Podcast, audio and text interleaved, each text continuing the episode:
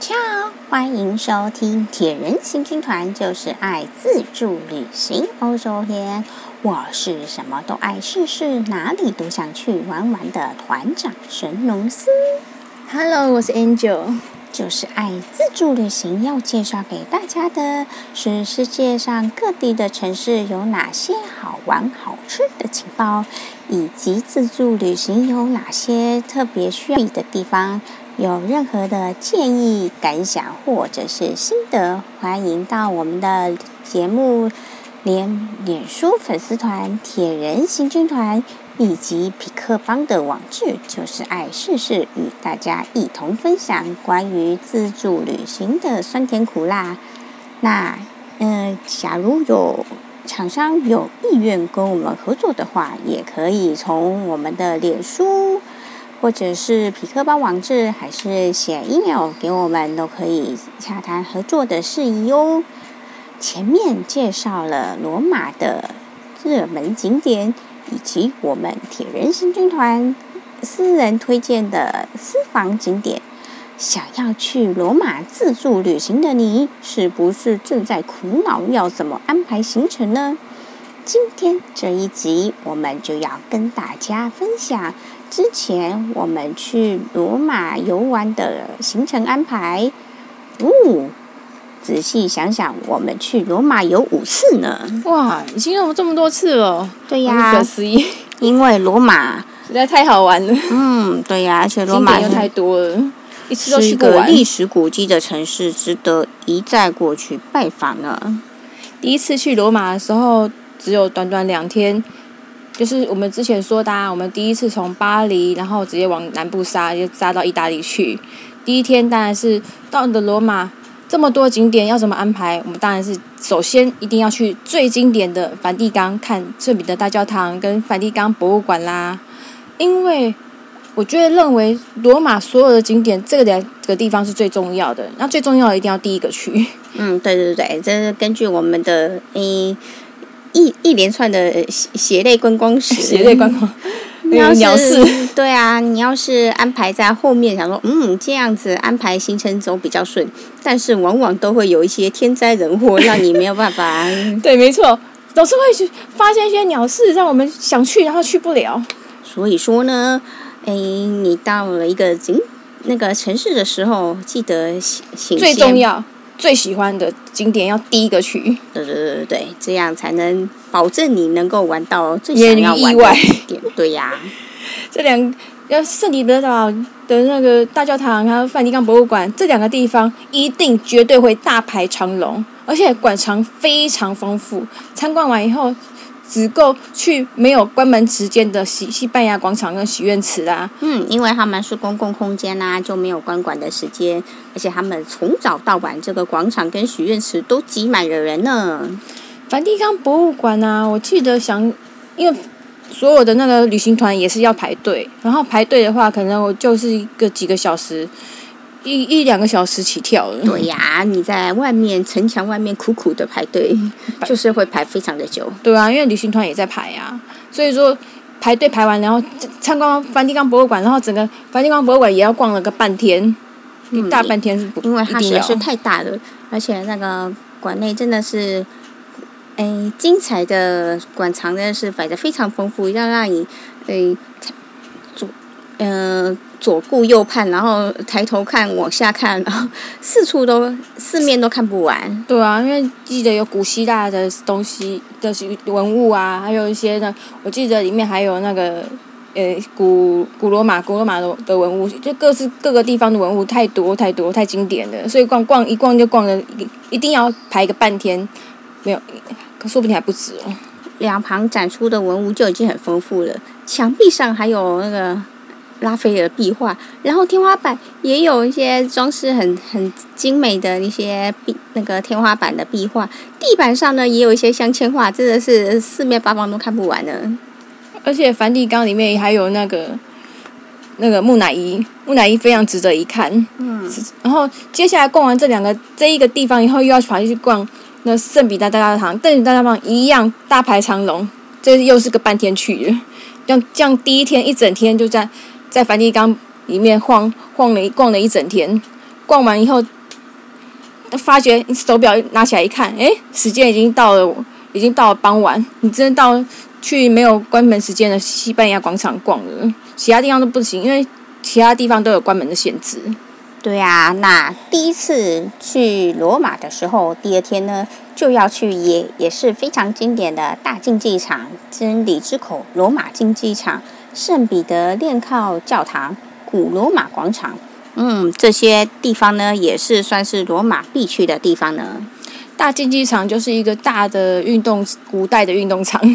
然后再去真理之口，因为第一天我们之前第一天就杀到真理之口去，然后就没想到看到它居然关门了。虽然它是在教堂外面的走廊上面，可是它一样有铁栏杆就关门了，所以就只好第二天再去真理之口去看。所以说呢，最想去的景点一定要排在第一，首先就要去的地方，这样才不会。嗯，当你行程很顺利的安排，结果它竟然关门了，然后你的时间就到了，就要离开这个城市，下次再过去不知道什么时候呢？罗马竞技场啊，同样是跟梵蒂冈一样，就是排队要排很久很久。其实去罗马竞技场也是要排个一两个钟头，不是问题。哎，对呀，而且都进到罗马竞技场，太壮观了，这可是罗马必去，我觉得算是我罗马。算是罗马城市里面的第一名，一定要去的景点。罗马竞技场也是大家对罗马的印象呢，所以说绝对不去不行呢。然后接下来就是圣彼得小教缪，呃，缪靠教堂，这是我们自自己私人的私房景点啊，是我们自己个人非常喜欢的景点。接下来还有去古罗马广场，古罗马广场。因为它跟罗马竞技场是一个套票，对，那你都买了 罗马竞技场的票，想说，哎，还可以顺便去古罗马广场，那就顺便去了。对，我也可以也蛮划算的啊，因为它这个地方也是占地广宽广，然后非常就是古罗马的那些古迹，很壮观。对啊，而且想到这这些地方真的是以前古代的时候，罗马时代的人他们每天所。必经的地方就觉得，哦，踩踩在历史古迹上，觉得非常的难忘。古罗马人走在同一个地方，嗯，而且罗马的景点算起来，除了除了那些文物以外，就古罗马那些古迹保存的非常完善，跟希腊比起来，非常的完善。然后我们第二次又再去了罗马。第二次去的时候，深深觉得罗马这实在是一个太丰富的城市，只排两天，实在真是对不起这个不是一天盖出来的城市。所以这次我们排了四天。第一天的时候，我们去了天使圣母教堂，这个前面没有介绍到哦。这一样是米开朗基罗所设计的教堂，由古罗马时代的戴克里先浴浴场改建而成的。那戴克里先是古罗马时代的皇帝，这座浴场是马克西米安皇帝为了彰显戴克里先皇帝的荣耀，在西元两百九十八年的时候下令建造的。它可是罗马最大的浴场呢。嗯，罗马的浴场是长什么样呢？请看那个日本的电影《罗马浴场》就可以知道了。罗马实在很爱，很爱。洗澡，嗯，所以他们就是盖最大的浴场。可能他们以前的房子没有盖浴室，浴室，所以大家都要去公共浴室洗澡啊。然后这间罗马最大的浴场占地十三公顷，哇，超大的！从现在的特米尼火车站起，都是戴克里先浴场的范围呢。浴场后来就被废弃拆除了。西元一五六三年的时候。米开朗基罗把浴场的冷水浴室遗迹修建成天使圣母教堂。虽然呢，这只是古代浴场里面的冷水浴室，但是这座浴室的面积也是极大。米开朗基罗他保留了原来浴室的空间，保留最大的程度遗迹，然后来改建教堂。参观圣母教堂、天使圣母教堂。不仅仅可以参观米开朗基罗的建筑想法，还可以看到以前的古罗马时代的浴场，称得上是一举两得呢。所以说啊，一到罗马我就觉得超崇拜米开朗基罗的。对呀，真的是米开朗基罗的，会看得到他的那个作品，实在是必去必看。对。然后接着啊，我们就去圣母圣地圣母教堂人骨教堂。圣地圣母教堂前面的罗马景点有介绍，特别介绍这间教堂。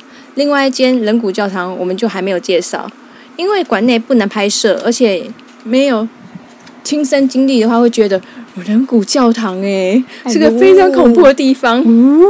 但其实经过清理跟整整齐的排列以后，人骨教堂给人感觉竟然是非常的平和神圣的。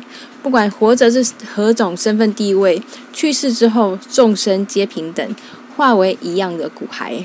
对啊，不管你生前是有钱人还是穷人，那你死后那个骨头是长得一样的。老实说，我我基本上我是非常非常喜欢去参观人骨教堂这一类的的景点。而且你不要觉得诶，人骨教堂很很惊悚很，很恐怖，很惊悚。因为它有经过仔细的整理排列排列过以后，然后那不会散发出很恐怖的气味，或者是很恐怖的呃氛围啊。因为他们是这个教堂，所以他把人他把人骨拼成呃精心展出了，它有一共展出了四千多副骸骨，经过精心的排列，它排成各式的图案。老实说，它的图案还蛮漂亮的。嗯，对呀。排列的还蛮又整齐，然后它虽然堆置起来，可是我觉得看起来很很漂亮，是个很漂亮的图案。嗯，对，它就就跟积木一样啊，只是它的积木是用人骨做成的，听起来是蛮蛮惊悚的。嗯，可是这对我来说，我是对这这方面是蛮喜，诶，说这喜好吗？不是喜好，就是觉得诶。这嗯、呃，西西方人，然后能够把诶人类的，他不会再不会去害怕死亡，不会去会避讳死亡的的事情，而是他把骨骸拼凑成，希望你去尊尊重尊重生命啊，然后对你这样才会尊更尊重活在的时间啊。那日后我们也会再发展世界惊悚景点特辑，向您介绍我们去过的各种惊奇景点哦。所以说，罗罗马的这个人骨教堂是我去的第一个惊悚景点。嗯，对，本来以为会很害怕，结果事实上就嗯嗯，对啊，这这些就是图案嘛，只是这些的积木是由人骨做成的。对，我以前在巴黎的时候，以为我会去参观那个那个什么。地下墓穴，可是没办法，没没看到，就没想到我在，我居然在罗马看到了人骨教堂。嗯，那离开了人骨教堂之后呢，我们去了附近的蜜蜂喷泉。蜜蜂喷泉一样由贝尼尼创作，在西元一六四四年放置在巴贝里尼广场。蜜蜂喷泉的规模比西班牙广场的破船温泉喷泉以及拿波纳广场的四合喷泉要小得多，但是也算是一个大型的饮水台。为什么叫蜜蜂喷泉呢？是因为喷泉上有一片巨大的贝壳竖立着，然后贝尼尼在贝壳的底部雕饰了三只蜜蜂。那为什么用蜜蜂呢？因为委托贝尼尼创作的罗马教宗是乌尔班八世。乌尔班巴士是谁呢？就是前面天使所与魔鬼提到的那个巴贝里尼家族，就是拆了万神殿的金属装饰去做圣彼得大教堂铜质华盖的教宗啦。那乌呃巴贝里尼家族他的家族徽章就是蜜蜂，所以贝尼尼就用蜜蜂来创作。这座喷泉呢，我所以它也叫做是蜜蜂喷泉喽。嗯，不过这蜜蜂喷泉真的蛮小的，很容易错过。嗯，对，虽然虽然在那个人骨教堂附近。对啊，然后这个巴贝里尼广场呢，它它的广场旁边就有一一间十分豪华的贝尼尼饭店。那就是《天使与魔鬼》最后兰登教授住的贝尼尼饭店啦，但是它是非常的豪华呢，我们绝对没有钱去上面住呢。铁人行军团没办法，没办法支支付这样的费用，所以我们只能在广场上面拍拍照啊，晚上继续移动到西班牙广场跟许愿池。嗯，对呀，西班牙广场跟许愿池，那可是罗马晚上的必去行程。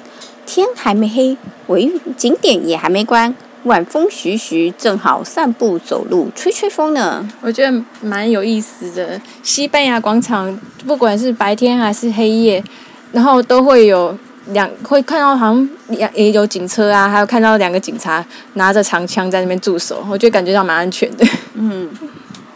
第二天呢，还是要去经典的圣彼得大教堂跟梵蒂冈博物馆来看看世界的经典名作。哇，那些世界的经典名作可是去几次都不厌倦呢。再来呢，还是要去老经典罗马竞技场、古罗马市集，接着又再去威尼斯广场，晚上再去许愿池。因为古罗马市集 follow 啊，你假如因为。